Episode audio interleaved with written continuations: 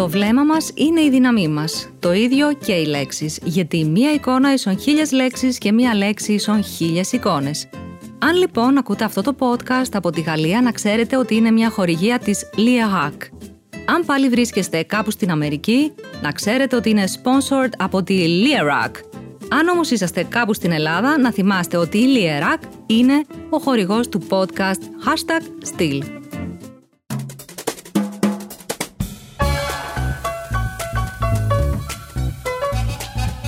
Είμαι η Κορίνα Βρούσια και ακούτε το Hashtag Still, ένα podcast για τους ανθρώπους της μόδας. Όπως εγώ. Θάλια, Θάλια Καραφιλίδου. Αυτό είναι το πρώτο μου podcast και δεν θα μπορούσα να φανταστώ καλύτερο πρόσωπο για να κόψω αυτή την κορδέλα, να εγκαινιάσω αυτό το καινούριο μου βήμα παρά εσένα που είσαι η διευθύντρια. Δεν είσαι απλώς η διευθύντρια του περιοδικού Vogue στην Ελλάδα, είσαι και η πιο νεαρή διευθύντρια Vogue στο πλανήτη. Ναι, έτσι. Έτσι λένε λίγο, μάλλον. Από τότε που θυμάμαι τον εαυτό μου, εργάζομαι στα περιοδικά. Και ένα πράγμα επιθυμούσα διακαώς. Να δω κάποια στιγμή το όνομά μου στην ταυτότητα της Vogue. Και γιατί όχι να με δω κάποια στιγμή και διευθύντρια. Τα χρόνια πέρασαν, τίποτα από τα δύο δεν έγινε, έτσι και εγώ έμεινα με τον καημό. Γι' αυτό και σήμερα θα συναντήσω από κοντά την διευθύντρια της ελληνικής Vogue, την τολμώ να πω συναρπαστική Θάλια Καραφιλίδου, για να δω τι παραπάνω έχει από εμένα και τα κατάφερε. Αστειεύομαι προφανώς γιατί η Θάλια είναι μαζί μου σήμερα για να δούμε παρέα πώς έφτασε βήμα-βήμα στην κορυφή του τίτλου, πώς είναι η καθημερινότητά της ως η νεαρότερη διευθύντρια παγκοσμίως της Vogue, για να μάθω πολύ παρασκήνιο και αστείες ιστορίες για τον χώρο της μόδας στην εποχή των social media. Θέλω να σε γνωρίσω, Θάλια. Ρώτα με ό,τι θέλεις. Ε, εσύ προσγειώθηκες στο χώρο των περιοδικών Ουρανοκατέβατη. Ε, ουρανοκατέβατη. Και θέλω να μάθω τα πάντα, γιατί δεν σου κρύβω ότι και εγώ ήμουν από τα άτομα που όταν μάθαμε ότι θα έρθει Vox στην Ελλάδα, ήμασταν όλοι τι ωραίο νέο είναι αυτό. Μια αγωνία για το ποια από τα ονόματα που γνωρίζαμε θα αναλάβει αυτό το δύσκολο project. Και, και ακούμε ναι, Θάλια Καραφιλίδου. Ποια είσαι Θάλια, γιατί είσαι εσύ η διευθύντρια της Vox στην Ελλάδα; Κοίτα, αυτό είναι μια πολύ καλή ερώτηση. Δεν είμαι το κατάλληλο άτομο για να σου απαντήσω. Η ιστορία πηγαίνει αρκετά χρόνια πίσω. Έχω σπουδάσει νομική.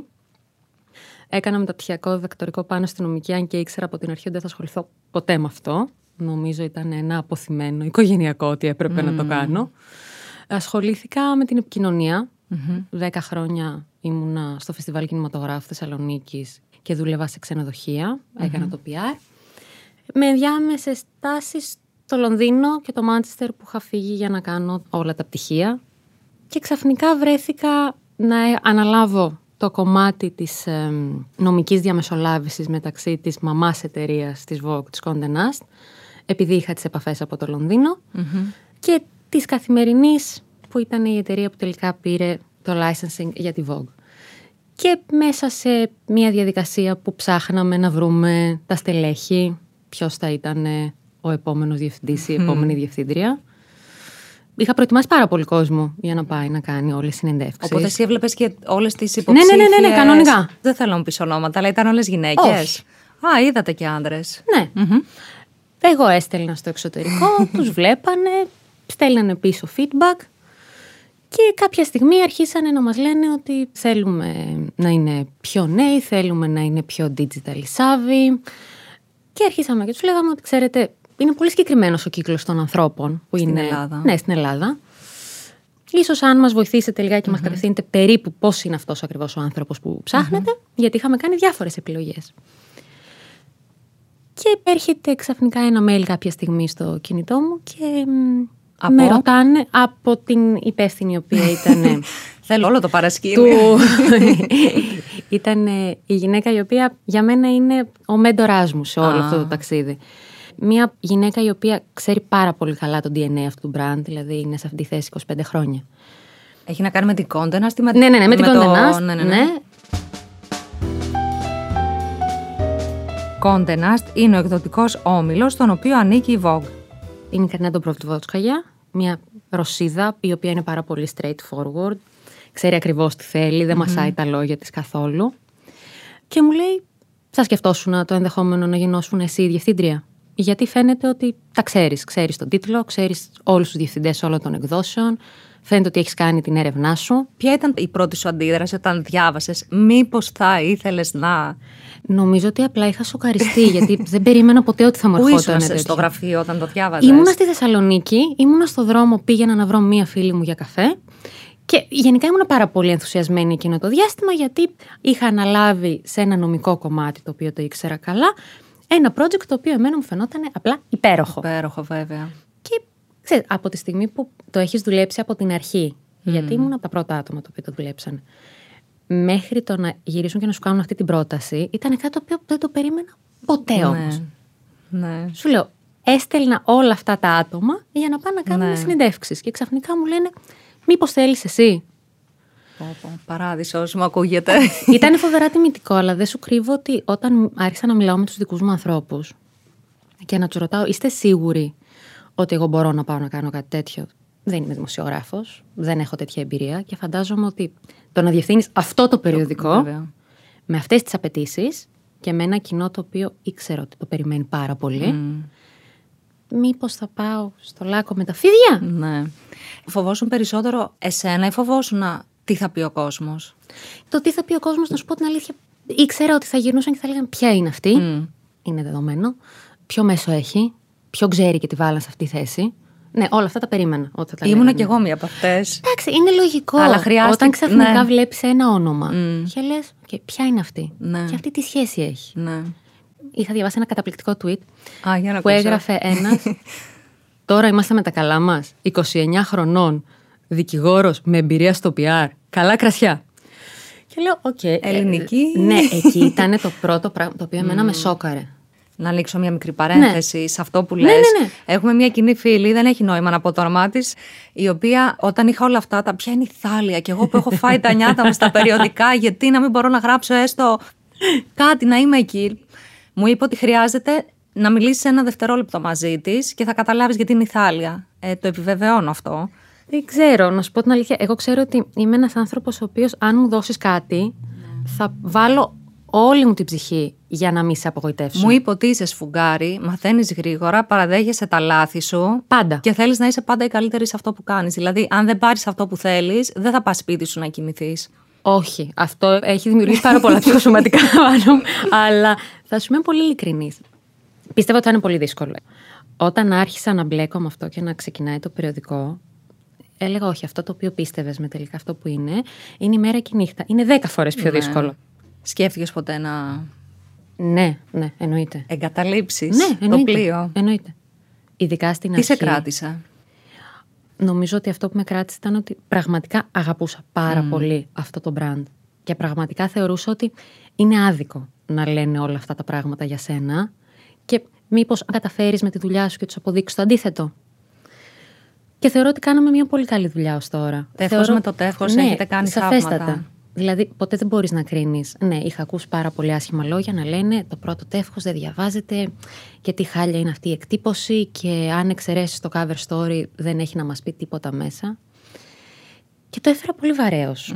Γιατί ήταν κάτι το οποίο το είχαμε δουλέψει πάρα πολλούς μήνες. Εσείς είσαστε μεγάλη ομάδα στη Vogue. Κοίτα, είναι ανάλογο το πώς ορίζει τη μεγάλη ομάδα. Ε, σε ο- σχέση, ας ναι. πούμε, με την Αμερικάνικη. Όχι. Ελληνική αγορά. Θέλω εδώ να έχει χώρο για μένα, κατάλαβες. Μπορεί να είσαι ευπρόσδεκτη όποτε θέλεις. Θα, κα- θα συζητάμε το πρωί στο βράδυ για beauty. Θέλω, ναι. Πες μου λίγο για την ομάδα σου. Νομίζω ότι πραγματικά το είχε πει η Άννα Wintour πολύ καλύτερα από μένα ότι δεν είσαι τίποτα χωρίς την ομάδα σου.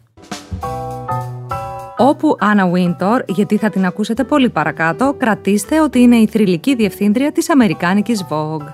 Και το πιστεύω, ο πιο brilliant άνθρωπος στον κόσμο να είσαι, ο καλύτερος leader, το πιο έξυπνο μυαλό από όλα, εάν δεν έχεις τους ανθρώπους οι οποίοι και σε στηρίζουν και είναι και φανταστικοί σε αυτό που κάνουν και το αγαπάνε τόσο πολύ όσο εσύ, νομίζω ότι μόνο θετικά αποτελέσματα μπορείς να έχεις. Δηλαδή, όταν βλέπω τη Βασιλική με το πώς παθιάζεται με μια καινούργια κυκλοφορία και θέλει να έχει πρώτη τις εικόνες, να κάτσει να το γράψει. Ανταλλάσσουμε μηνύματα στο Instagram τρεις ώρα το βράδυ και της στέλνω. Ε, το είδες αυτό το λανσάρισμα και μου απαντάει: Ναι, ναι, ναι, έχεις δει εσύ αυτό.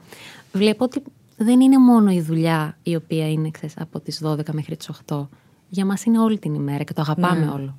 Ο art director μου, ο Διονύσης, ο οποίος μπαίνει σε μια διαδικασία να κάθεται κάθε μέρα και να μου λέει θέλω να σου δείξω αυτό το καινούριο το έντυπο που έχει βγει, που είναι μια φανταστική φωτογράφηση και νομίζω ότι και αυτός ο φωτογράφος είναι.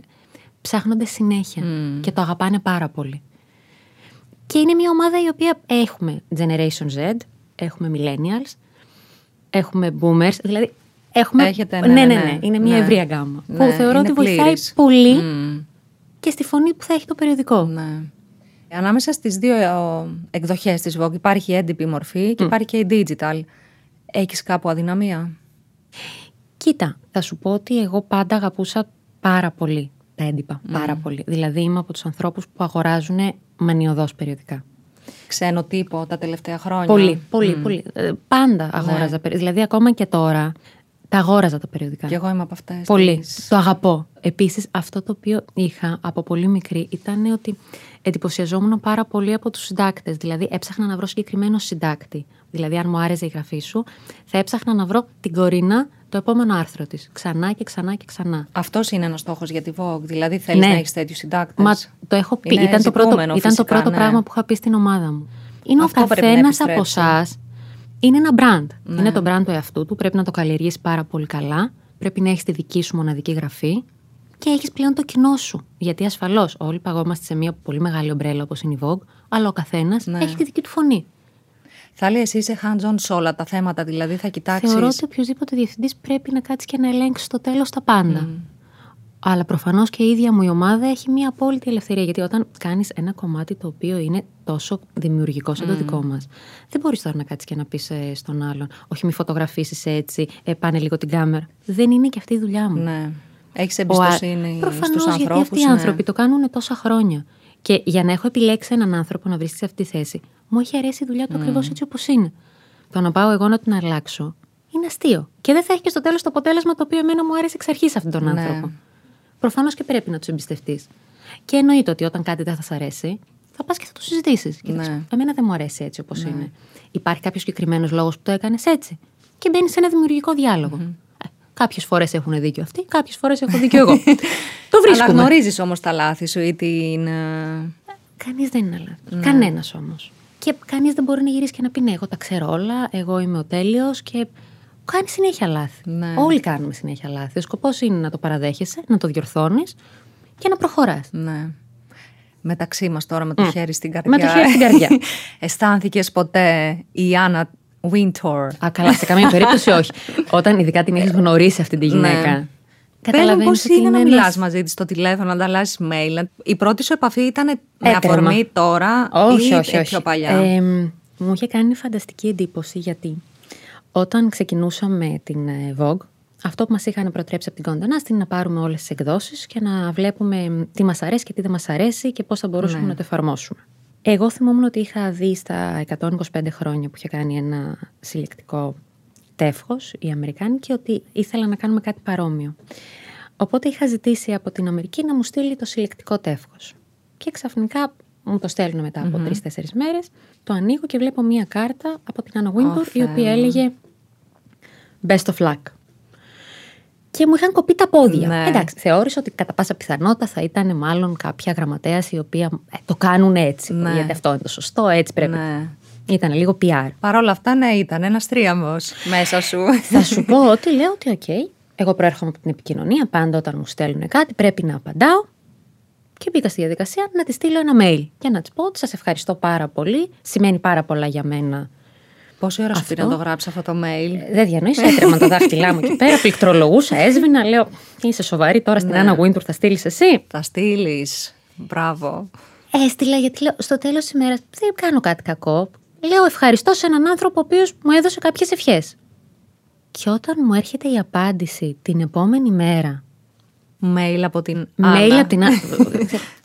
Πηγαίνω στα εισερχόμενα και βλέπω Άννα Wintour και λέω μάλλον δεν βλέπεις καλά. Ναι. Πες μου το πατάκι. Και ξαφνικά μου λέει σε ευχαριστώ πολύ, θα χαρώ πάρα πολύ να γνωριστούμε από κοντά την επόμενη φορά σε μια εβδομάδα μόδας.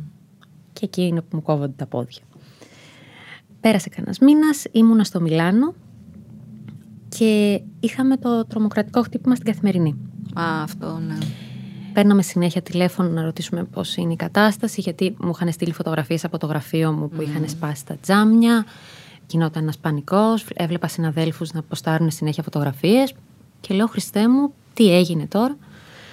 Ευτυχώς μας διαβεβαιώσαν ότι όλα ήταν καλά. Και το ίδιο βράδυ μου έρχεται mail πάλι από, την, ε, από τη Wintour και μου λέει ότι μάθαμε τα νέα και ελπίζουμε ότι είσαι καλά, ότι είναι η ομάδα σου καλά, ότι ό,τι χρειαστείτε από τη Νέα Υόρκη θα το έχετε από εμά. Απλά πείτε το και εμείς είμαστε εδώ. Και το βρήκα τόσο συγκινητικό ένας άνθρωπος σαν κι αυτήν, τέτοιου βεληνικού, ναι. να μπει σε μια διαδικασία και να ασχοληθεί με μένα που κυριολεκτικά δεν με ήξερε. Ναι, δεν με είχε δει ποτέ της. Ok, okay, με κάτι το οποίο έγινε στην Αθήνα, στην άλλη άκρη. Mm. Είχε βγει ότι δεν υπήρχαν πουθενά ούτε θύματα ούτε τίποτα. Απλά παρόλα ναι. αυτά ήταν κάτι που ήταν σοκαριστικό για όλους μας. Και μπήκε στη διαδικασία να μου στείλει αυτό το mail. Και λέω, τι γυναίκα είναι αυτή; Ναι, πραγματικά. Και το έστειλα στο γραφείο και λέω ότι θέλω να ξέρετε ότι ρωτάνε ακόμα και από την Αμερική αν είμαστε καλά. Το οποίο η ομάδα το χάρηκε πάρα πολύ.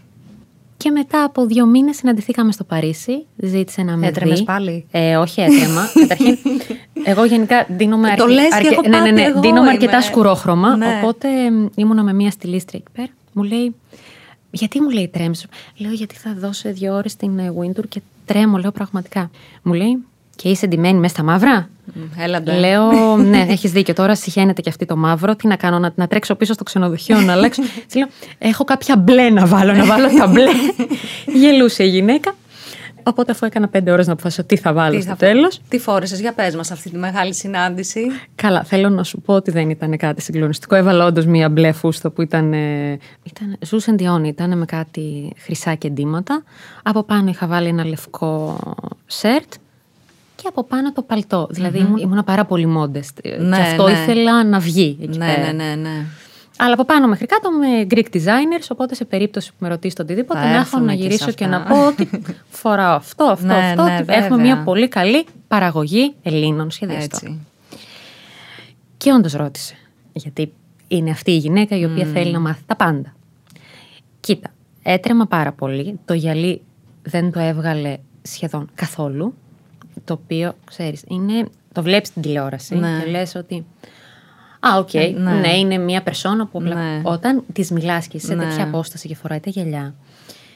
Εγώ αισθάνθηκα φοβερά αμήχανα, γιατί mm. δεν ήξερα πώς αντιδράει στην πραγματικότητα με αυτά που λέω. και ήταν πάρα πολύ γλυκιά. Ήταν ένας άνθρωπος ο οποίος πραγματικά την ενδιαφέρει να κάτσει και να ρωτήσει πάρα πολλά πράγματα. Δηλαδή, μου έλεγε: Ξέρω τι είχε γίνει στην Ελλάδα, ξέρω για τα μνημόνια, ξέρω για το bailout agreement ξέρει τα πάντα. Ναι. Μου λέει: Διάβασα πολύ και για σένα. Και την ώρα που σου λέει αυτή η γυναίκα ότι εγώ διάβασα για σένα. Ναι, η διευθύνη. Ναι. ναι, αλλά ξέρεις, μπήκε σε μια διαδικασία που δεν το χρειαζόταν στην πραγματικότητα. Θα μπορούσε ναι. απλά να με είχε συναντήσει να μου πει: Χάρηκα πολύ για την γνωριμία, καλή επιτυχία. Ναι. Είμαστε δίπλα σου. Δεν έκανε αυτό στην πραγματικότητα είχε μπει στη διαδικασία όντως να διαβάσει. Εκείνο το βράδυ κοιμήθηκε εσύ από τη χαρά σου. Δηλαδή, νομίζω Όχι, ότι. Όχι, πε, πετούσα, το συζητάς. Είχα πάρει ναι. του τρεις κολλητούς μου και τους έλεγα: Δεν το πιστεύω. Τη γνώρισα από κοντά και είναι πάρα πολύ καλή και δεν καταλαβαίνω γιατί ο κόσμος λέει ότι είναι ψυχρή. Είναι πολύ επαγγελματίας. Είχα ενθουσιαστεί. Σου νομίζω... έχει δείξει μια φοβερή μια συμπάθεια, να το πω έτσι. Δεν ξέρω. Αλλά θεωρώ ότι και εγώ αν ήμουν στη θέση σου και είχα ακούσει όλη αυτή την αρνητική κριτική. Και είχα με... έναν άνθρωπο στην Αμερική που την λένε Άννα Βίντορ, νομίζω ότι. Δεν θα, δε θα στο κρύψω. Ήταν αυτό το οποίο με, με, το με κράτησε αρκετά. Με κράτησε ε, πολύ. Βέβαια, κάτι γιατί, είδε αυτή η γυναίκα σε Ειδικά σένα. στην αρχή, όταν άκουγα όλη αυτή την αρνητική κριτική. Και όλοι με σχολιάζανε χωρίς κανένας να με ξέρει. Κανένας. Κανείς δεν ήξερε ναι. ούτε ποια είμαι, ούτε τι άνθρωπος είμαι αν είμαι σκύλα, αν είμαι ναι. γλυκιά, αν είμαι... τίποτα, κανείς. Τίποτα, ναι. Ε, ήταν για μένα, ξέρεις, έλεγα, ok, okay, ε, εσύ θα προσπαθήσεις, θα κάνεις το καλύτερο που μπορείς, αλλά υπάρχει ένας άνθρωπος, ο οποίος είναι τόσα χρόνια σε αυτόν τον ε, κύκλο. Ο άνθρωπος. Ναι, είναι ο άνθρωπος που εσύ τη θαύμαζες χρόνια γιατί πάντα θεωρούσες ότι αυτή είναι πολύ πετυχημένη σε αυτό που κάνει. Και αρκετά παρεξηγημένη γιατί ακριβώς επειδή ήταν η γυναίκα, όλοι λέγανε ότι κοίτα που είναι η μυστήρια, που είναι η απόμακρη, αν ήταν ένας άντρας, δεν θα γινούσαν ποτέ να λένε ακριβώς το ίδιο πράγμα. Mm. Ξέρεις, τουλάχιστον αυτό με κρατούσε πολύ. Το γεγονός ότι υπήρχε μια γυναίκα η οποία ε, τουλάχιστον φαινόταν στην αρχή ότι θέλει να το στηρίξει αυτό. Ναι. Και τελικά όντως το απέδειξε ότι μας στήριξε μέχρι τέλους. Οπότε την επόμενη φορά που την είδα, είχε βγει ήδη το περιοδικό.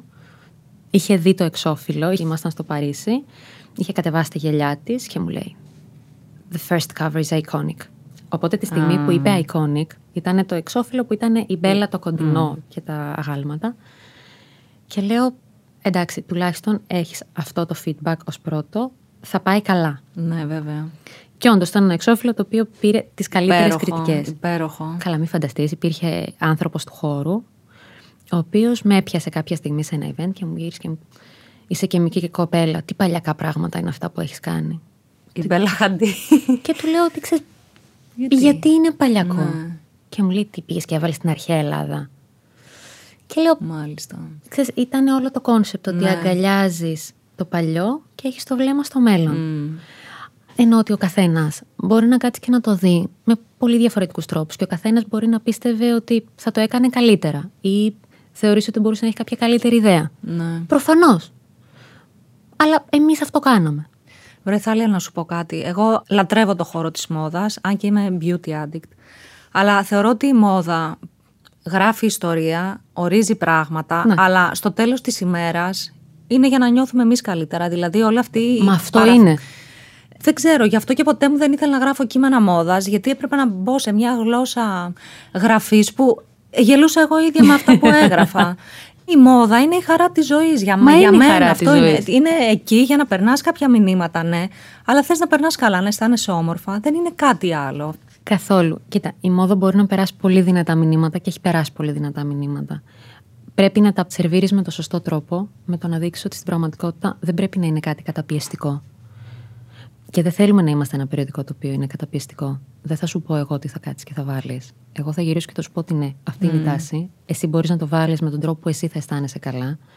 Και σταμάτα να πιστεύεις ότι είσαι λίγη, επειδή πρέπει να έχεις στο μυαλό σου την εικόνα που είχες πάντα λόγω των περιοδικών και λόγω της τηλεόρασης. Φώτοσο παντού, υπέροχες επιδερμίδες, καταπληκτικά μαλλιά. Δεν είναι αυτή η αλήθεια. Ναι, προφανώς και η μόδα ήταν κομμάτι του προβλήματος όλο αυτό το πράγμα. Όλοι θέλουν να παρουσιάζουν το τέλειο. Mm. Αλλά νομίζω ότι ήρθε η εποχή που ο κόσμος δεν ζητάει το τέλειο. Ναι. Και δεν το πιστεύει το τέλειο. Και έχει κουραστεί από το τέλειο. Δεν υπάρχει αυτό. Ναι. Είναι μάταιο το να το Είναι μάταιο. Και νομίζω ότι πια και από την Αμερική έρχεται αυτή. Δηλαδή, ναι, ξεκάθαρα. Το να είσαι ανθρώπινος, να είσαι αυτό σου. Και αυτό δεν είναι το πιο σημαντικό. Εσύ από το πρώτο εξώφυλλο, Θάλια, που είδαμε την θεά Μπέλα Χαντίτ. Είχαμε αυτή τη. Πες μου λίγο. Ήταν... Πώς είναι η Μπέλα Χαντίτ από κοντά; Μπέλα Χαντίντ, η αδερφή της Gigi Χαντίντ, δύο Χαντίντ δηλαδή, οι οποίες είναι στην κορυφή της λίστας των top model αυτή τη στιγμή σε όλο τον πλανήτη. Ήταν, καταρχήν είναι, είναι πολύ νέα, είναι 22 χρονών. Κάποια στιγμή μέσα στη φωτογράφηση, αυτή κρύωνε πάρα πολύ. Η, Ήταν... Συγγνώμη, η φωτογράφηση έγινε. Η φωτογράφηση έγινε εδώ πέρα, έγινε στην ναι, Αθήνα. Το κόνσεπτ ήταν τελείως διαφορετικό. Ήταν ότι εμείς θέλαμε να το κάνουμε στην Ύδρα. Το εξώφυλλο ότι θα ήταν ένα καραβάκι και αυτή θα φορούσε ένα πολύ μακρύ φόρεμα και ουσιαστικά θα ξεκινούσαμε το ταξίδι μας. Αυτό ήταν το αρχικό ωραίο εξώφυλλο. Πάρα ναι. πολύ ωραίο. Αν δεν είχε αποφασίσει ο καιρός να μας τα ναι. χαλάσει και αρχές Μαρτίου να χιονίζει στην Αθήνα. Mm. Ήταν όλα υπέροχα στην αρχή. Και καταστρέφεται όλο αυτό όλο το κόνσεπτ ναι. δύο μέρες πριν τη φωτογράφηση. Όπου Αξίζει να μας πεις ότι όταν μιλάμε για ονόματα όπως η Μπέλα Χαντίντ, δεν είναι καθυστέρησε άλλη μια μέρα, μην άλλη μια μέρα μαζί μας γιατί θα φτιάξει ο καιρός. Δεν έχεις τέτοιο. Ναι. Εάν δεν, είναι, δεν είναι, είσαι έτοιμος, ναι. σηκώνεται και φεύγει. Ναι. Είναι τόσο απλό για αυτήν. Ναι. Και είναι λογικό, είναι επαγγελματίας. Οπότε αυτό φαίνεται το εγκεφαλικό με το καιρό. Τι Έχω κάνετε; Έχω πάθει 15 εγκεφαλικά τουλάχιστον. Ναι. Ο φωτογράφος μου λέει ότι καταλαβαίνεις ότι αυτό πρέπει να γίνει σε στούντιο.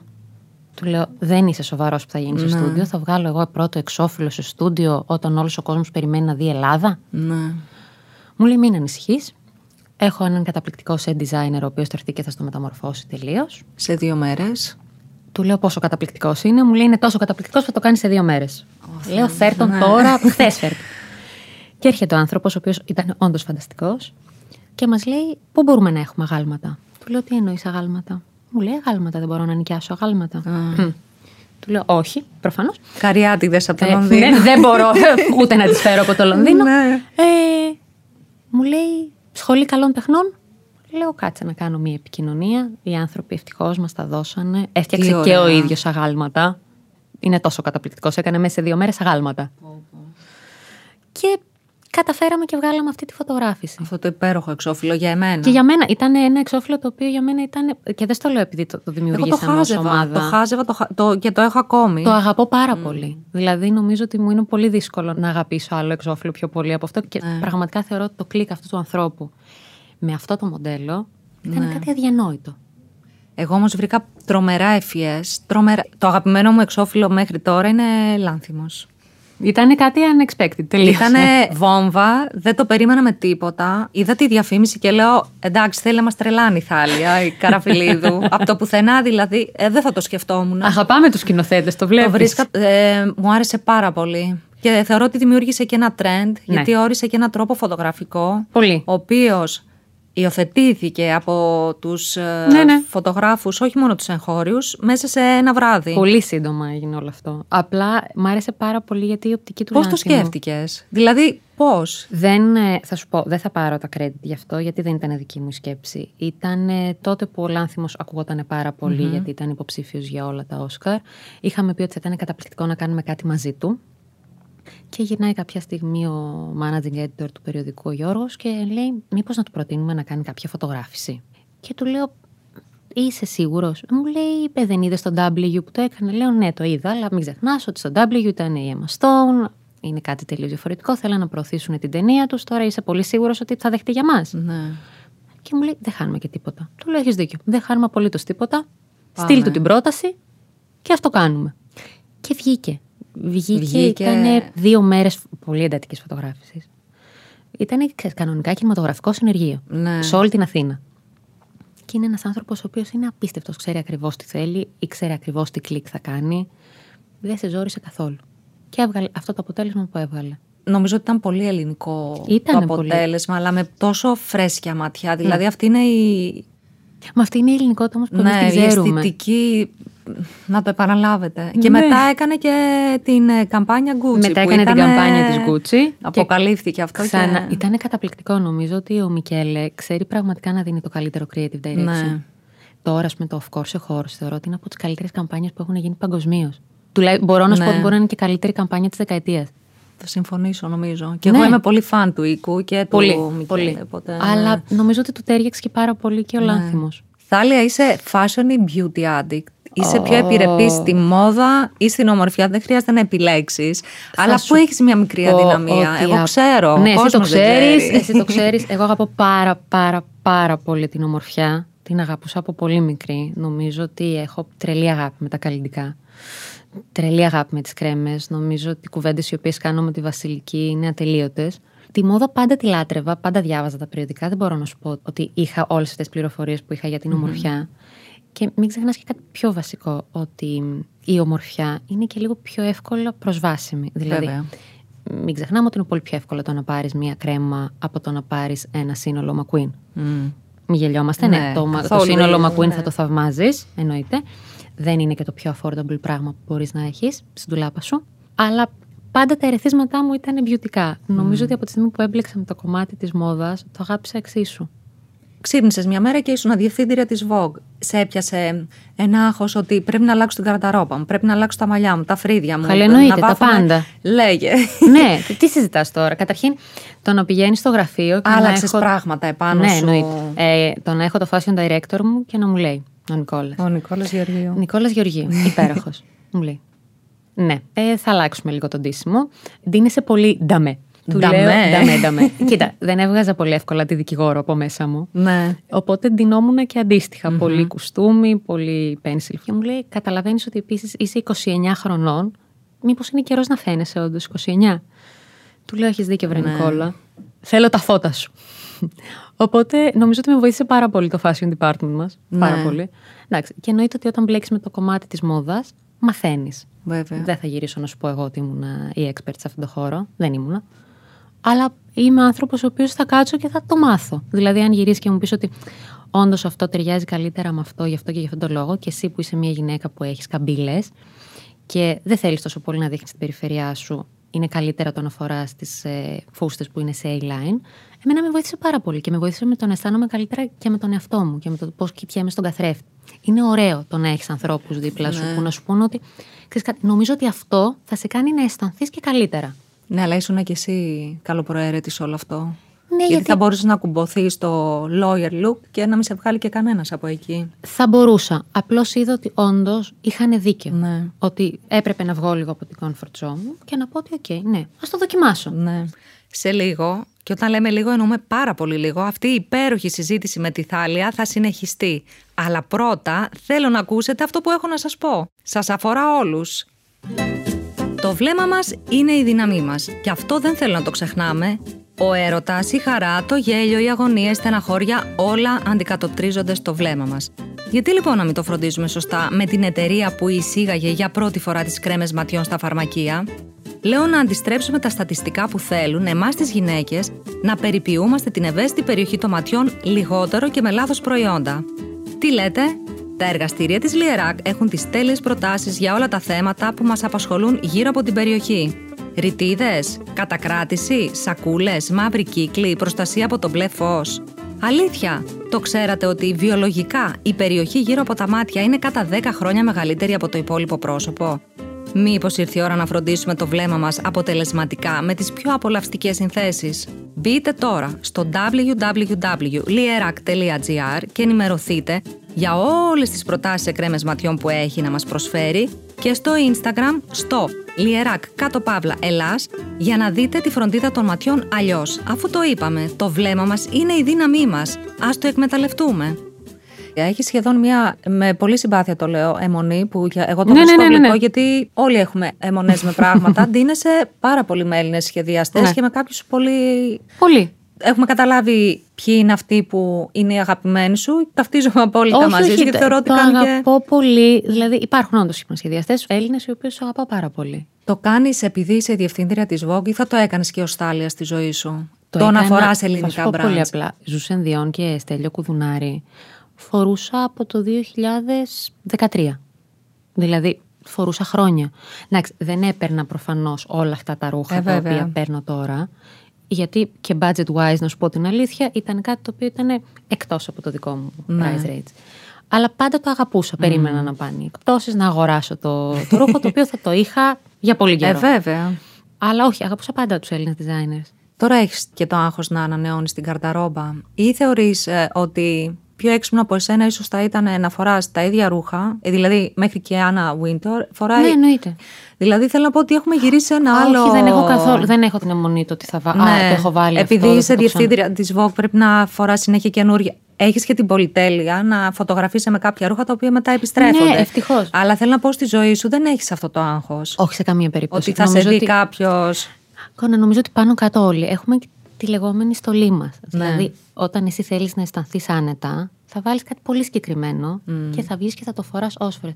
Εγώ μπορώ να φοράω συνέχεια ε, το μαύρο μου το τζιν και ένα μαύρο πουλόβερ από πάνω, συγκεκριμένο, το οποίο με κάνει να αισθάνομαι πάρα πολύ άνετα. Μπορώ από το πρωί μέχρι το βράδυ. Όταν λοιπόν εγώ θέλω Ναι. να αισθανθώ πολύ άνετα, ναι, θα πάω και θα βάλω τη στολή μου. Άρα περίμενε λίγο, γιατί ήταν μια ερώτηση αυτή. Ποια είναι τα τρία ρούχα που θεωρείς ότι μια γυναικα θα τη βοηθήσουν όταν έχει έτσι στιλιστικά διλήμματα και... Εντάξει, για μένα το ένα σιγκάρ μαύρο παντελόνι που είναι κάτι πολύ βασικό, έτσι κι αλλιώς. Το να επενδύσεις σε ένα πολύ καλό παλτό, δηλαδή καταλαβαίνω ότι το παλτό μπορεί να έχει μια πιο υψηλή τιμή, αλλά θεωρώ ότι είναι κάτι το οποίο Και πρέπει... μένει και μια ναι, αλλά ζωή. θα σου μείνει για μια ζωή και είναι κάτι το οποίο μπορεί να είναι ένα statement κομμάτι. Είναι καλό το να το πάρεις σε ένα απόλυτα. χρώμα το οποίο είναι πιο basic, δηλαδή το να το πάρεις σε ένα καμιλό, σε ένα μαύρο, ακόμα και σε ένα λευκό που δεν το τολμάνε πολλοί Ελληνίδες, αλλά και πάλι θα είναι Ναι. πολύ ωραίο, σε ένα κόκκινο. Και από εκεί και πέρα, εντάξει, δεν θα φανώ πάρα πολύ πρωτότυπη. Το little black dress για μένα είναι πολύ βασικό κομμάτι, το οποίο μπορείς όντως να το βάλεις από το Ναι. πρωί ως το βράδυ. Το πρωί με την πότα και το βράδυ με το τακούνι και έχεις κάνει ένα πολύ ωραίο στυλ. Είμαι πιο κλασική εγώ, έτσι κι αλλιώς στον ντύσιμό μου. Απλά έχω μια πολύ μεγάλη αγάπη στα αξεσουάρ. Δηλαδή, Α, για πες. Εντάξει, έχω μανία και με παπούτσια και με τσάντες και με κοσμήματα. Θα με δεις δηλαδή ότι εκεί πέρα θα πέσει πρώτα το μάτι μου. Ε, φέτος, το 20, έχεις αποκτήσει κάποιο κομμάτι σε αξεσουάρ που να, να δίνει την τελική ωραία πινελιά στο look σου. Μμμ, την ε, Gucci, τη Zoom, την τσάντα σε πράσινο. Δεν σου μιλάω άλλο.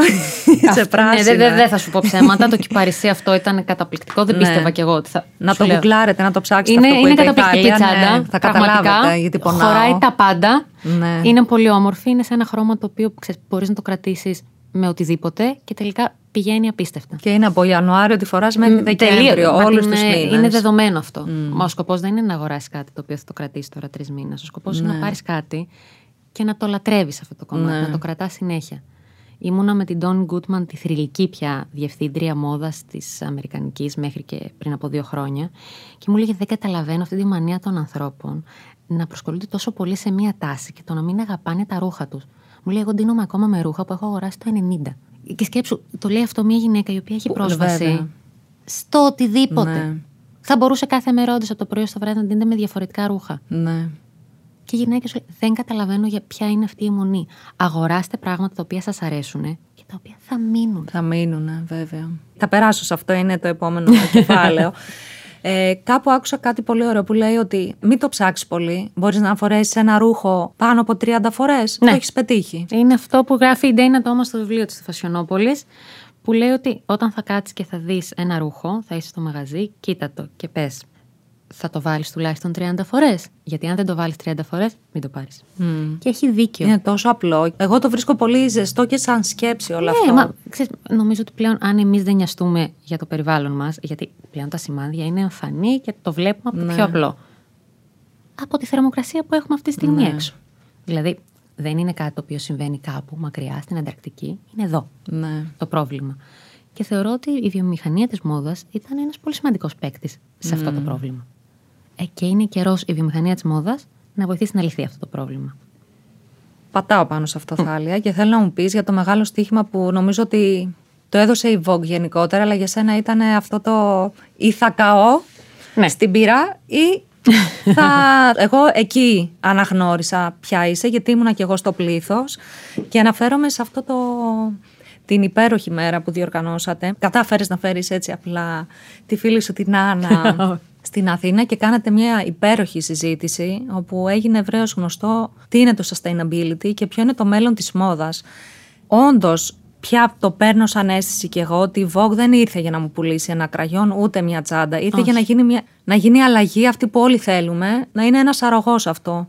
Εγώ θα σου πω ότι για μένα είναι πάρα πολύ σημαντικό γιατί η πλειοψηφία μας παίρνουν αυτά τα περιοδικά. Εννοείται ότι θέλουμε να δούμε ποιο είναι το κραγιόν το οποίο Φυσικά. μου προτείνει η Βασιλική, ποιο είναι το φόρεμα το οποίο μου προτείνει ο Νικόλας, γιατί αυτοί είναι οι expert στον τομέα mm. τους. Και εννοείται ότι θα το χαρώ και θα το ξεφυλίσω και θα πω αν πώς να πάω να το πάρω και τελικά αυτή η απόχρωση ταιριάζει και σε μένα πολύ. Αλλά επειδή οι γυναίκες και γενικά οι άνθρωποι είμαστε ολοκληρωμένα όντα και θέλουμε λίγο να θρέψουμε και το μυαλό μας και την ψυχή μας. Αν δεν μιλήσουμε εμείς για αυτά τα θέματα, που είναι ένα περιοδικό το οποίο ευτυχώς έχει μια πολύ μεγάλη κυκλοφορία, το διαβάζει πάρα πολύ κόσμος.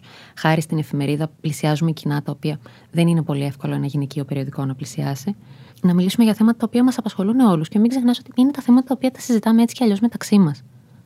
Δηλαδή, ε, είναι φοβερό αυτό. Πόσους φίλους μα. Ναι, μας. Σκέψου κάτι πολύ απλό. Πόσους φίλους μας έχουμε οι οποίοι ανήκουν στην LGBT κοινότητα, πόσο bullying μπορεί να έχουν δεχτεί όλοι αυτοί οι άνθρωποι, να ξέρουμε ιστορίες συγκεκριμένες και να μην βγαίνει κάποιος να γυρίσει και να το γράψει. Είναι ένα πρόβλημα το οποίο το συναντάμε καθημερινά. Βλέπουμε ανθρώπους δίπλα μας να πονάνε για αυτά τα πράγματα ή για την ενδοοικογενειακή βία ή για το κομμάτι του sustainability. Είναι θέματα τα οποία μας απασχολούν όλους. Ε, αφού μας απασχολούν, μήπως είναι καιρός να τα γράψουμε; Ναι. Η Άννα είπε και σε αυτό το συνέδριο, την έχω οικειοποιηθεί, δεν ξέρω αν το έχεις καταλάβει. δεν θέλω να γίνω γραφική. Καθόλου. Στο... Ε, Απλώς είπε και κάτι πάρα πολύ ωραίο που εμένα μου έδωσε τρομερή ελπίδα ότι πρέπει να επιστρέψουμε στους δημοσιογράφους. Ναι. Γύρισε δηλαδή, και το είπε, πολύ ξεκάθαρα. Θέλω να Ήρθε πω ότι... η εποχή που πρέπει ναι. να να λέτε ξανά την αλήθεια. Αυτό. Και Είναι στοίχημα και για σένα προσωπικό αυτό. Βρε Κορίνα, εγώ αυτό το οποίο ήμουνα κάθετη εξ αρχής ήταν το ότι σταματήστε πια όλοι να ασχολείστε με τους influencers. No. Πραγματικά, σταματήστε το αυτό το πράγμα. Δίνετε φωνή σε ανθρώπους οι οποίοι αυτό το πράγμα το κάνουν ευκαιριακά. Σε περίπτωση που κλείσει το Instagram ή πάει μια άλλη πλατφόρμα, αυτοί οι άνθρωποι κατά πάσα πιθανότητα μάλλον δεν θα κάνουν τίποτα την επόμενη μέρα. Πληρώνονται πάρα πολλά χρήματα απλά για να σου διαφημίζουν σε κάθε post ένα προϊόν με πολύ φθηνό τρόπο, αν θέλεις τη δική μου προσωπική γνώμη, η πλειοψηφία τους. Και καταλήγεις απλά να σκρολάρεις σε ένα τύπου διαδικτυακό σούπερ μάρκετ που κάθε μέρα απλά τη μία θα σου δείξω μια συγκεκριμένη μπάρα δημητριακών, την επόμενη θα σου δείξω ένα πολυτελές αυτοκίνητο και την τρίτη μέρα θα σου δείξω που πήγα τζάμπα διακοπές. Συμφωνώ, συμφωνώ. Επειδή αναφέρθηκε στα social media, Ποια είναι η σχέση σου εσένα; Θέλω να πω ότι ήταν κάτι που πριν να γίνεις ε, διευθύντρια της Vogue σε αφορούσε, πολύ, μοιραζόσουν. Ναι. Πολύ, πολύ. Ε, κοίτα, δεν θα σου κρύψω ότι από εκεί πέρα που πόσταρα κυρίως τοπία και ταξίδια που έκανα, γιατί τα αγαπούσα πάρα πολύ, ε, άρχισα πιο πολύ να αποστάρω για μόδα. Αλλά α, στην πραγματικότητα όμως είναι ότι άλλαξε και όλη μου η ζωή. Βέβαια. Δηλαδή από εκεί πέρα που απλά πήγαινα ταξίδια για να ψυχή και μου άρεσε. Α, πάρα πολύ ωραίο αυτό το, το τοπίο. Θα το βγάλω μια φωτογραφία, θα το ανεβάσω, θα πάρω 100 like από τους ανθρώπους που με ναι. ξέρουν και είναι OK. ναι, πλέον θα κάτσω και θα ανεβάσω τα show τα οποία βλέπω. Θα έχω κάποια στιγμιότυπα, κυρίως από την επαγγελματική μου ζωή. Γιατί εντάξει, τις πολύ προσωπικές σου στιγμές τις ζεις προσωπικά, ναι. όντως το δικό σου χρόνο. Σκέφτεσαι τι θα αποστάρει, δηλαδή σε προβληματίζει η αισθητική που θα βγάλεις προς τα έξω και αυτό που θα διαβάσουν από σένα, αυτοί που σε ακολουθούν. Κοίτα, σαφέστατα είσαι πολύ πιο προσεκτικός. Δεν νομίζω ότι μπορείς να ανεβάσεις πια ό,τι θα ήθελες ή ότι ξέρεις, εκείνη τη στιγμή μπορεί εγώ να θέλω να ποστάρω μια φωτογραφία με άλλους τρεις φίλους μου που είμαστε έξω. και λες, όχι, γιατί τώρα αυτό είναι αρκετά προσωπικό κομμάτι, μήπως δεν είναι ό,τι ναι. καλύτερο. Και επίσης μην ξεχνάς ότι σε ακολουθούν και άνθρωποι με τους οποίους δουλεύεις μαζί, ε, άνθρωποι οι οποίοι είναι από το εξωτερικό και έχουν παρόμοιο τίτλο με σένα, ή άνθρωποι οι οποίοι τους εκτιμάς. Νομίζω ότι θέλεις να δείχνεις και ένα λίγο πιο σοβαρό προφίλ. Ναι. Αυτό. Ενώ ότι δεν είμαι έτσι σε όλη μου τη ζωή. Δεν σημαίνει ότι με τέλεια, βγαίνω φωτογραφίες. Ε, απλά αυτό είναι ένα κομμάτι της διαδικτυακής μου ζωής. Δεν είμαι εγώ όμως αυτό. Ναι. Να σε ρωτήσω, Θάλη, επειδή εγώ το έχω κάνει. Ναι, έχω ναι, ναι. ανατρέξει σε παρελθόντα χρόνο. Βλέπω πράγματα τα οποία δεν μου αρέσουν και έχω μπει στο πειρασμό και τα έχω σβήσει. Α, εννοείται κι εγώ. Α, είσαι φίλη μου, εντάξει. Όχι, να σου πω κάτι, δεν θα στο κρύψω αυτό το πράγμα. Εννοείται ότι σε νοιάζει η εικόνα σου και εννοείται ότι θα κάτσεις και θα πεις ότι τώρα αυτό, αν το δει κάποιος, τι θα πει για σένα ή πώς θα σε χαρακτηρίσει. Νομίζω ότι αυτές τις ανασφάλειες, ειδικά τις είχα πολύ στην αρχή. Μετά, όταν μπήκα στη διαδικασία ναι, να λυθώ, ναι. είπα ότι. Και τελικά και τι έγινε. Ναι. Άνθρωπος ήσουν, αυτά έκανες. Αυτή είσαι. Οπότε χαλάρωσα ναι. και νομίζω ότι τώρα μπορώ να το απολαμβάνω πολύ πιο πολύ από ότι ήμουν στην αρχή τόσο ζορισμένη. Εσύ τι Instagram ε, λογαριασμούς ακολουθείς; Θέλω να πω ότι πέρα από τη Vogue έχεις ε, κάποιο άλλο ενδιαφέρον; Δηλαδή, ε, θα ακολουθήσεις φωτογράφους, θα ακολουθήσεις travelers, θα ακολουθήσει. Κυρίως, ακολουθώ κυρίως φωτογράφους. Ακολουθώ όλες τις Vogue, προφανώς. Δεν γίνεται αλλιώς. Ναι. Δεν γίνεται αλλιώς, αλλά το αγαπάω έτσι κι αλλιώς αυτό. Εννοείται ότι ακολουθώ σχεδιαστέ. Είναι πλέον η ζωή σου πώς γίνεται και η διαδικτυακή σου ζωή αρχίζει και αποκτά πολύ μεγάλο κομμάτι με την επαγγελματική σου. Τουλάχιστον σε μένα αυτό συνέβη. Και εννοείται ότι ακολουθώ φανατικά το Allure, οπότε βλέπω και τη Μισελή, τη διευθύντρια του Allure, οπότε βλέπω όλες τις beauty συμβουλές και κατευθείαν πάω και τις κάνω. Στο είπα, είμαι beauty addict. Για πες μου τα τρία προϊόντα που έχεις πάντα στη τσάντα. Τρία, τέσσερα, πέντε, δεν ξέρω πόσα είναι αυτά. Τι έχεις πάντα στη τσάντα σου για να αισθάνεσαι ότι και να προκύψει κάτι που πρέπει να. Μπορεί να είναι μια μέρα που να είναι no make-up. Ποια είναι αυτά που δεν φεύγεις από το σπίτι χωρίς να τα έχεις μαζί σου; Ε, κόκκινο κραγιόν από την The Mother. The Mother που είναι... Να, να, το ψάξετε αυτό το brand γιατί πραγματικά αξίζει και είναι αδυναμία δεν υπάρχει. Ναι. ναι, ναι, είναι, είναι μεγάλη μόνο δυναμία. Ναι. Τη στιγμή που θα έρθει στην Ελλάδα πιστεύω ότι θα γίνω η καλύτερη πρέσβυρα. Α, δεν νομίζω, νομίζω ότι, εντάξει, δεν νομίζω κάτι ότι θα ξέρεις. έρθει. Όχι, ναι. όχι, όχι. Δεν νομι... Τουλάχιστον θεωρώ θα ότι... Θα φέρεις την Pat McGrath όμως. Ελπίζω ε, να καταφέρω κάποια στιγμή. Είναι... Θέλω να ξέρεις ότι είναι πολύ μεγάλο στοίχημα με τον εαυτό μου να φέρω τη Mother. Το θέλω πολύ. Νομίζω ότι αυτή που θα χαρεί πιο πολύ είναι η Βασιλική. Και μετά εγώ. Και μετά εσεί αφέστατα. θα κάνουμε ένα γκρουπ όλε οι beauty addict και θα μιλήσουμε γι' αυτό. Ε, Άρα, η... κόκκινο κραγιόν. Ναι, ναι, ναι. Η, η δράμα, η κλασική μάσκαρα της Lancome που νομίζω ότι είναι συναγωνιστή. Α, νομίζω ότι μπορεί να συναγωνιστεί με την Too Faced που επίσης αγαπώ την ε, Better Than Sex. Ε, Είναι, είσαι πολύ δυνατός παίκτης στο beauty. Όχι, όχι, τις, ε, τις αγαπώ πάρα πάρα πολύ και εννοείται σαν το foundation του Armani, το Face Fabric, για μένα δεν υπάρχει κάποιο ναι. καλύτερο. Είναι αυτά τα τρία που ξέρεις, αισθάνομαι πολύ καλά όταν τα έχω μέσα στην τσάντα μου. Αρώματα αλλάζεις; Ε, κοίτα, τον τελευταίο καιρό έχω πάθει μια αιμονή, τα τελευταία τρία χρόνια νομίζω, ε, με το ρούζ μπακαρά. Αλήθεια; Ναι, ναι, ναι. Γλυκό, το ξέρω πολύ. Μ' αρέσει πάρα πολύ. Νομίζω ότι από τη στιγμή που το δοκίμασα, το φοράω συνέχεια. Είναι σήμα κατά τεθένα άρωμα. Το αγαπώ δηλαδή, πολύ. το φοράς και ξέρεις ότι πέρασε η Θάλια. Ναι, νομίζω μου το έχουν πει ναι. πολύ στο γραφείο. ότι καταλάβαμε ότι ήρθες γιατί ναι. το μυρίσαμε στο ασανσέ. Ναι.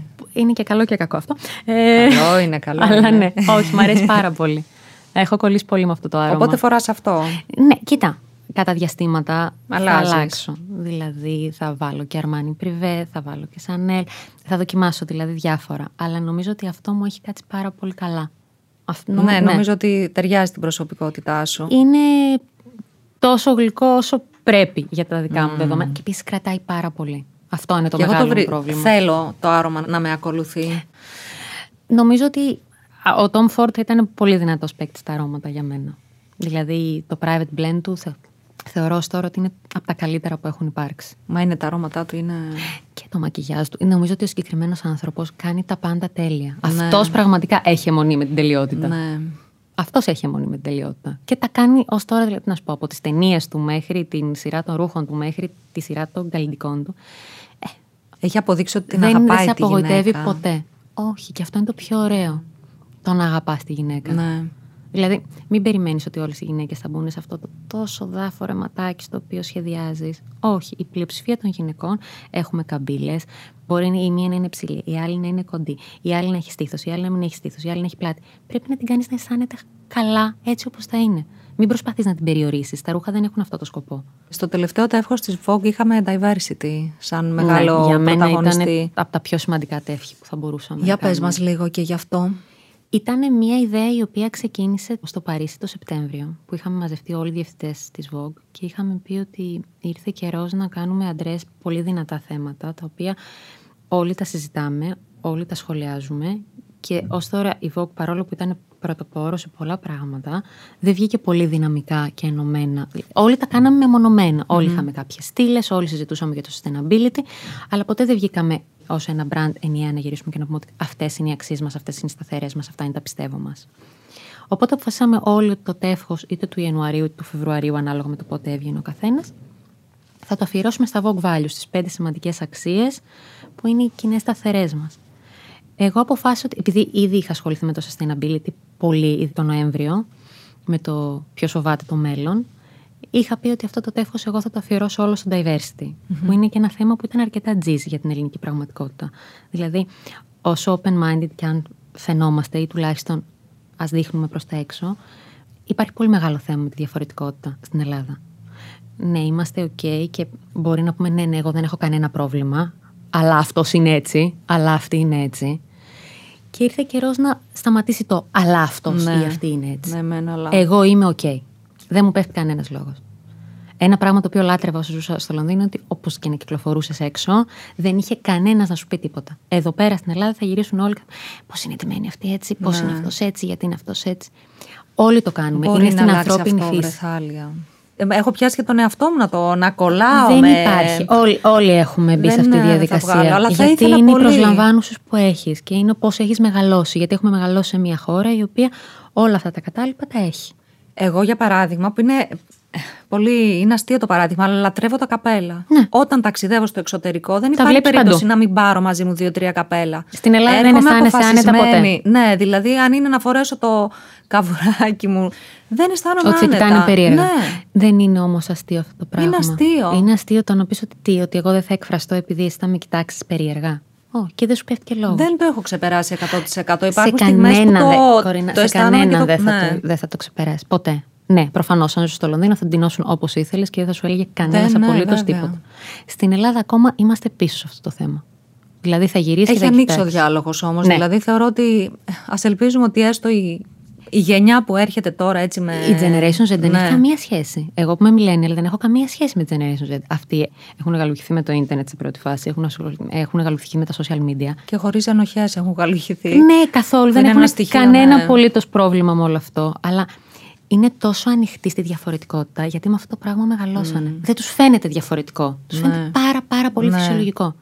Δεν θα ασχοληθούν με αυτά. Το περιβάλλον τους καίει πραγματικά, γιατί είναι η γενιά η οποία το βιώνει. Βιώνει την κλιματική αλλαγή στο πετσί τη τώρα. Βέβαια. Οπότε νομίζω ότι έχουμε να μάθουμε πάρα πολλά από τα νέα παιδιά. Είναι λάθος η τακτική να γυρίσει. και, Α, αυτό είναι πολύ μικρός τώρα που ξέρει αυτό Ναι, τι λέει. ναι. Θα κάτσω εγώ τώρα να ακούσω το 20χρονο. Ναι, θα κάτσεις και, Κι θα ακούσεις όμως, το 20χρονο. ναι. Γιατί εσύ που είσαι 40, 50, 60. Α, Και εγώ που είμαι 30. Πήγες 30, Προφανώς. θα Πήγα έλεγα. 30. Όχι, Πλέον, μη ναι, μου ναι, το ναι, ναι, κάνεις πλέον είμαι αυτό. 30. Ε, πάει το 29. Πάει το 29. πάει το 29. Όλοι έχουμε κάνει λάθη. Δηλαδή, εγώ προσπαθώ πάρα πολύ να βγάλω το πλαστικό από τη ζωή μου. Δεν το έχω καταφέρει. Όπως το έχει καταφέρει η photo editor μου, η οποία Ναι. έχει καταφέρει να μην έχει πλαστικό στη ζωή της. Είναι, εγώ είναι το πραγμα- θαυμάζω ναι, αυτό κι το εγώ. πράγμα. Δηλαδή, θέλω να αρχίσω να μοιάζω σε αυτούς τους ανθρώπους, οι οποίοι το προσπαθούν, ξέρεις, μικρά βήματα. Αλλά αν τα κάνουμε όλοι, Ναι. τελικά θα είναι μεγάλα. Ε, α, πολύ ωραίο αυτό που είπες. Και επίσης κάπου. Εγώ διαβάζω, δεν θυμάμαι ποτέ. Δεν πειράζει. Όμως, επίσης διάβασα κάτι παρεμφερές, το οποίο λέει ότι από το να κάθεσαι και να είσαι αυστηρός με το πώς θα καταφέρεις μια αλλαγή, καλύτερα είναι να κάνεις πολλές προσπάθειες και αποτυχημένες παρά να μην κάνεις καμία και να είσαι πάντα στο πώς θα το κάνω. Μα και αυτό δεν είναι η αλήθεια δεν- όμως. Ναι, δεν το συζητάω. Καλύτερα να κάνεις λάθος την ανακύκλωση από το να την κάνεις. Αυτό να μην το κάνεις καθόλου. Αυτό, ναι, ναι. ναι. Δεν είναι κακό. Είμαστε άνθρωποι, όλοι θα κάνουμε λάθη. Και όλοι είμαστε εδώ για να μαθαίνουμε. Απλά έχει ανοιχτό το μυαλό σου για να Ναι. κάτσεις να το μάθεις. Και Να μην σου- φοβάσαι να ναι. πει: Έκανα λάθος. Σιγά. Συμφωνώ. Τι έγινε; Να σου κάνω και μια ερώτηση Αμερικανιά τώρα. Ό,τι θέλεις. Επαγγελματικά πάντα. Σε 10 χρόνια που θα ήθελες να δεις τον εαυτό σου; Η Vogue ήρθε για να μείνει. Εγώ θα το ήθελα πάρα πολύ. Αλλά ξέρεις, υπάρχουν πάρα πολλοί παράγοντες. Δηλαδή, ποτέ δεν ξέρεις τι σου ξημερώνει. Και εγώ δεν περίμενα ποτέ ότι θα είχα αυτή τη θέση. Ποτέ. Αυτό έγινε από τη μία μέρα στην άλλη. Εγώ πίστευα όταν έφευγα από το Λονδίνο ότι ξέρεις, τώρα πού θα ξαναβρω την τόσο καλή δουλειά που είχα και μ, τώρα γυρίζω στην Ελλάδα είναι σίγουρα το καλύτερο πράγμα που μπορώ να κάνω. Έχω υπάρξει άνεργη έξι μήνες και ήταν οι έξι χειρότεροι μήνες της ζωής μου που έλεγα Θεέ μου τι θα κάνω. Και μετά ήρθε η Vogue. Γιατί έμεινες άνερχη, τι κακό έκανες.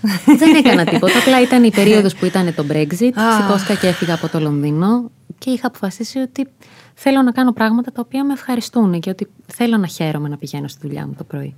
Και το σύμπαν αποφάσισε μια απλή θέση. Το για σύμπαν σένα. αποφάσισε κάτι το οποίο δεν θα το πω ούτε στα πιο τρελά μου όνειρα. Θα έλεγα δούλεψες πολύ όμως. Δηλαδή νομίζω ότι δεν θα ήσουν. Δουλεύω σε από τα καμία 16 μου. περίπτωση. Αυτό πρέπει να σου το πω. Ότι εγώ τη δουλειά την αγαπώ. Φαίνεται. Και το αγαπώ με όλη, με όλη τη σημασία της λέξης. Δηλαδή, για μένα η ομάδα μου είναι οι άνθρωποι με τους οποίους περνάω το περισσότερο χρόνο αυτή τη στιγμή, τουλάχιστον εδώ στην Αθήνα. Και θέλω αυτό το οποίο έχω ξεκινήσει να πάει πολύ καλά, γιατί έχω και τους κατάλληλους ανθρώπους για να πάει πολύ καλά. Και ελπίζω ότι αν συνεχίσουμε με αυτόν τον ρυθμό, θα έχουμε και τα αντίστοιχα αποτελέσματα. Άρα σε 10 χρόνια θα ήθελες να σε δεις στην ίδια θέση. Ε, με, σαφέστατα, με άλλε δεν- κοινωνικές αλλαγές να έχουν γίνει έτσι προς το καλύτερο; Πολύ. Θα ήθελα πάρα πολύ να είμαστε εδώ πέρα σε 10 χρόνια και να σου λέω ότι θα βγάλω αυτό το τέφος και θα έχει αυτό και αυτό και αυτό μέσα και δεν θα φανεί περίεργο σε κανέναν. Ε, Και μια ερώτηση που έχεις βαρεθεί να την ακούς, αλλά να την κάνω. Ό,τι Ας, ας θέλεις. είμαι και λίγο κλεισέ. στο- Ό,τι θε- δεν- πριν δεν το είμαστε κλείσιμο κλισέ. εδώ Δεν είμαστε πέρα. καθόλου κλισέ. Ελληνίδα θα δούμε στο εξώφυλλο. Θα σου πω. Εμένα προσωπικά την δεν μου έχω- λείπει. Απλώς την τη έχω λένε ακούσει όλοι. Πολλές φορές αυτή Ναι, την αυτό. ατάκα. Ε, θεωρώ ότι αυτό το οποίο ξεχωρίζει τη Vogue από τα υπόλοιπα περιοδικά είναι η επιλογή που θα κάνει με το ποιος θα είναι στο εξώφυλλο του. Αυτό είναι καθαρά θέμα το οποίο εγώ πιστεύω ότι στη Vogue πρέπει να έχεις κυρίως ανθρώπους οι οποίοι ασχολούνται με τη μόδα στο εξώφυλλο. Δηλαδή πρέπει να έχεις μοντέλα, θα έχεις κάποιον σχεδιαστή ή θα έχεις κάποιον celebrity ο οποίος θα έχει και κάτι να σου πει και σε σχέση με τη μόδα. Δεν είμαστε περιοδικό ποικίλη ύλης. Δεν είμαστε περιοδικό το οποίο απευθύνεται σε ένα πολύ μεγάλο μέρος του κόσμου. Είμαστε ένα περιοδικό το οποίο είναι πολύ συγκεκριμένο. Σαφέστατα και θίγεις διάφορα θέματα. Αλλά στο τέλος της ημέρας η Vogue είναι περιοδικό μόδας. Καλώ κακός στην Ελλάδα δεν υπάρχει top model αυτή τη στιγμή.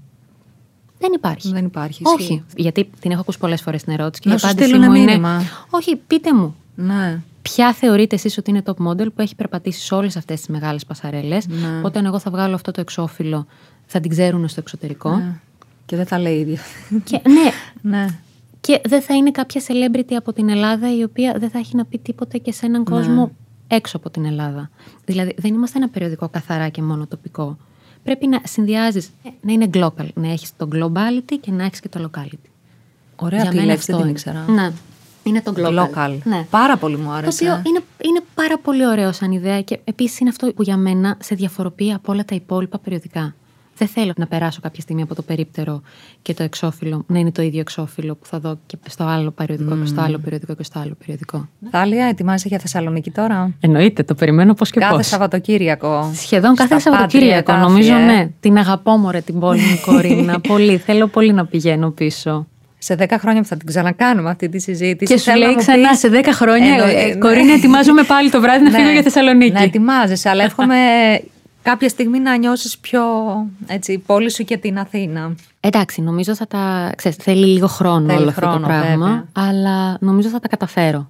Έχω καταφέρει να βρω Έχεις το καταφέρει σπίτι, έχω εδώ. καταφέρει να μπω. Νομίζω ότι θα καταφέρω να την αισθανθώ σιγά σιγά και εγώ πόλη μου. Θέλει χρόνο, Θέλει όπως όλα τα χρόνο, καινούργια όπως πράγματα. όλα. Θάλια, είσαι ένας τρομερά ζεστός άνθρωπος. Χαμογελαστή, κοκκίνησε πάλι. Εγώ θα σταμάτα, Θέλω να σου πω ότι ήταν εύκολα. πραγματικά τεράστια η χαρά. Εμένα Ε, ήταν τεράστια χαρά γιατί είπαμε πράγματα τα οποία, να σου πω την αλήθεια, δεν είχα καταφέρει να τα μοιραστώ. Τα, τα ήξεραν πολύ λίγοι άνθρωποι. Δεν νομίζω ότι το έχω ποτέ. Τα ήξερε η ομάδα μου και τα ήξεραν και δύο άνθρωποι του πολύκειου περιβάλλοντός μου. Και είναι πολύ ωραίο το ότι. Με συγκινεί η εμπιστοσύνη σου. Το λέω το είπα. αλήθεια. Όχι αλήθεια, μου βγήκε πολύ άνετα, γιατί είναι πολύ ωραίο το να ακούει ο κόσμος τι συμβαίνει. Ότι ποτέ δεν είναι κάτι τέλειο έτσι όπως βγαίνει έξω. Ότι στην πραγματικότητας υπάρχει πολύ μεγάλο κομμάτι από πίσω. Τίποτα δεν είναι έτσι όπως Ναι. το βλέπετε παιδιά στο ίντερνετ ή όπως τα βλέπετε στα social media. Η ζωή είναι εκτός. Ε, με αυτό, το μήνυμα τι άλλο, δεν μπορώ να πω τίποτα άλλο. αγαπάμε Vogue, αγαπάμε Vogue Ελλάδος. Ευχαριστούμε πολύ, κορινό μου. Μπράβο σου, συγχαρητήρια για αυτό Ευχαριστώ, που αλήθεια. Ευχαριστώ πολύ. γίνεσαι κάθε μέρα.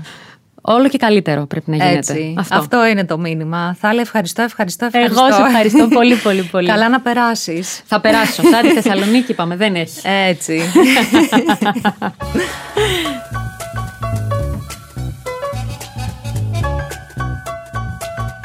Εάν σας άρεσε αυτό το podcast, που είμαι σίγουρη ότι σας άρεσε, μπορείτε να ακούσετε ακόμη περισσότερα podcast στο pod.gr, καθώς και στο Spotify, Apple Podcast, Google Play Music ή σε όποια άλλη εφαρμογή ακούτε podcast από το κινητό σας. Με μία μικρή προϋπόθεση. Πρώτα θα κάνετε download αυτό το podcast, το hashtag still.